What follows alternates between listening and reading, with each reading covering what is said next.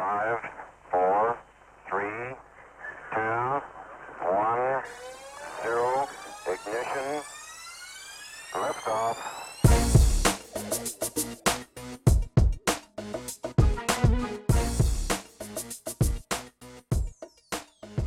Hello, everybody. John Hockenberry. Welcome to the podcast. Today, on the podcast, we are going to discuss the 70%.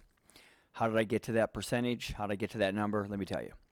When it comes to health, wellness, fitness, and nutrition, there are 10% out there, 10% of the people out there that are already committed, doing their thing, working it out. And there are 20% who don't want to hear or they're not looking for answers they don't want answers they don't care right now they don't they don't want to improve okay but that brings us to that 70% there's 10 and 20 that's 30 so 70% if my math is correct those are people who know they need to get healthier um, they've tried over and over and they want somehow some way to get this thing done to improve their fitness nutrition to improve their health uh, the 10% that are committed are 100% committed. They work out almost every day. We know these people. Uh, if not every day, almost every day. Follow a strict diet. They prep their foods, they watch everything they eat. Even if it's something junky, they probably have prepared for it, measured it, modified some things for it. Probably went out and ran an extra 17 miles in order to make room for that, that M&M. Um, good for them, right?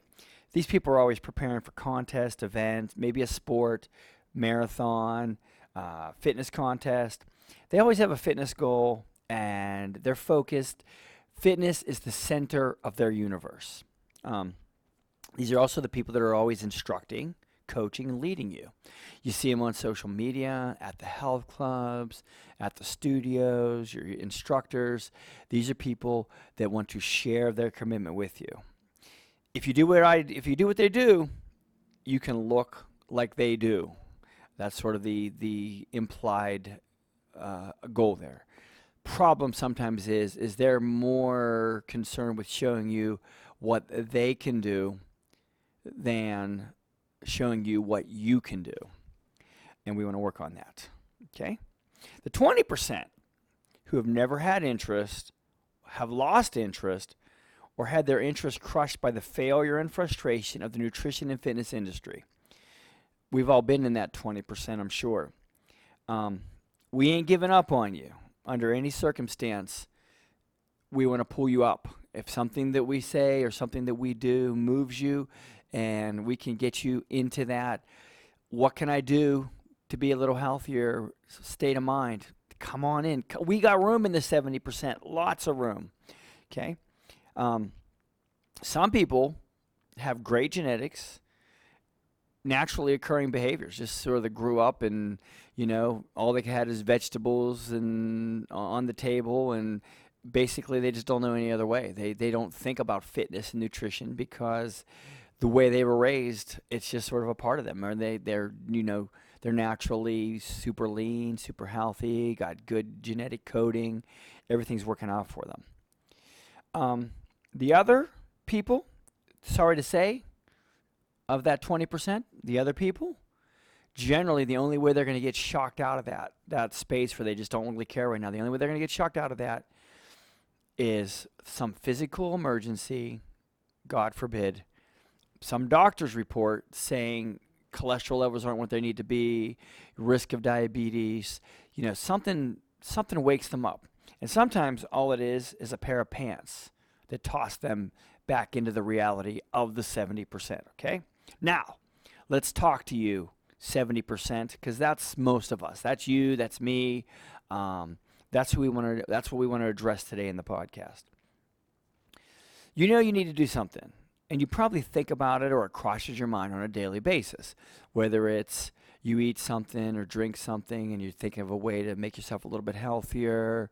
Maybe you, you're thinking about maybe how to be more active, but there are restrictions and limitations. You're not really quite sure how to put that process together on a day to day basis. You visited the 10% and you visited the 20% on occasion where you've you've locked in you were super motivated you jumped in a program and you stuck with it and you got a result or you've been in the 20 and usually one follows the other where you get frustrated something knocks you down something happens to you and you get sort of knocked out of that sort of that rhythm and then that frustration leads to a period of just sort of you know staying away from it and i get that um, you know the right things to do, right? I mean, you you already sort of understand like and I see this when I do consultations with people and I've done thousands of consultations when I'm talking to them and we talk about I get a lot of, oh yeah, you're right, I could do that better. Yeah, I should do that. I know that. And that's good. And it, it, it, it I know why. But a lot of times it would make you think, well, if you know this, and you know the result and you want the result, why not put it into application? Well, there's some reasons, okay? First of all, you need to trust your intelligence and you need to stop following group one and identify your own needs, wants, and desires. You can't look at what they're doing and how they're going about things and always apply it 100% to you. Sometimes the matchup is great and sometimes that works. But more often than not, even if it's close to a matchup, but you sort of thought of it in terms of selfishly personal, totally transparent you says, I need to adjust some of the times here, and I need to maybe I'm going to have some M&Ms, so I need to figure out how to put them into my diet, or I'm going to I need to have a glass of wine, and this is how I got to do this, and where can I take away from to put what I need into that program. You're smart. Trust your intelligence. Don't feel like you have to lock in and do what they're doing verbatim. It's not that way. you sometimes cling to things that worked in the past, even though your situation and circumstance are totally different now. This is the big one with guys. I don't want to gender specify, but guys are horrible about coming to me in a consultation and be like, yeah, when I was 20, I was in the gym two hours a day, and this is how I did things. And I was so lean, and I was ripped, and I was big, and I was muscular. And meanwhile, they're 50 pounds heavier than that, 30 years older than that. They've got high high blood pressure. They got cholesterol level issues. They've got a bad knee right now. So why in the heck would you approach what you need to do today based on what you did 30 years ago? If that sounds like you, it doesn't need to be 30 years ago, to be honest. It could have been five years ago or two years ago. Circumstance and situations change. What's going to work best for you? Chances are what you were doing didn't fit in the first place, or you would have stuck with it and you wouldn't be sitting in front of me right now, would you? Okay, so you've managed to follow a variety of programs and diets, and yet you've learned very little about yourself. You very like you don't really understand exercise names. And if I were to lay out a 10 exercise workout for you right now, you may not know seven of them. Even though you might have exercised for 20 years in a row on and off. On and off is a, is a favorite term for people when they come see me. Um, why didn't we take the time to sort of learn not only the sort of a name, the name is a good place to begin, but well, I got this particular issue with my my hip.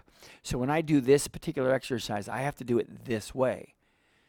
That is a learned process. That is something that adjust a little bit, tweak a little bit, maybe a different exercise that doesn't hurt the area of injury. That would be very cool, right? These are within your realm of possibility and things you can take advantage of. And we think you should, okay? So, the DriveFit project was created to address the 70% you. We go with a program, the acronym is FIT, the Drive Fit Project. FIT is an acronym for F, Foundation, I, boom, what's the word I stand for? Man, I'm, I can not believe I, integration. Oh my God, it was right there on the tip of my tongue. And then transformation. So, what we try to do in the FIT program, especially in the in the foundation part, is we take a breath, clear our heads, and let's get back. Let's get you back to a comfortable start point, okay? We start by, let's take account of who we are. Uh, what are our goals? What are our objectives? And what are our immediate obstacles? Whether they be a, a time issue or an injury issue or an illness issue or a family, no time, no space issue, whatever it might be. That's Let's transparently self identify the things that we need to to set up your program correctly.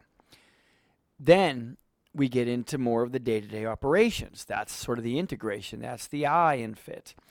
What equipment and space do we have? What's the location? Uh, my general daily diet schedule. Am I in the car seven hours a day? Or when I'm at work, do I have trouble getting away for lunch? What are the things that we need to know or we need to build around to make your journey yours and your journey comfortable?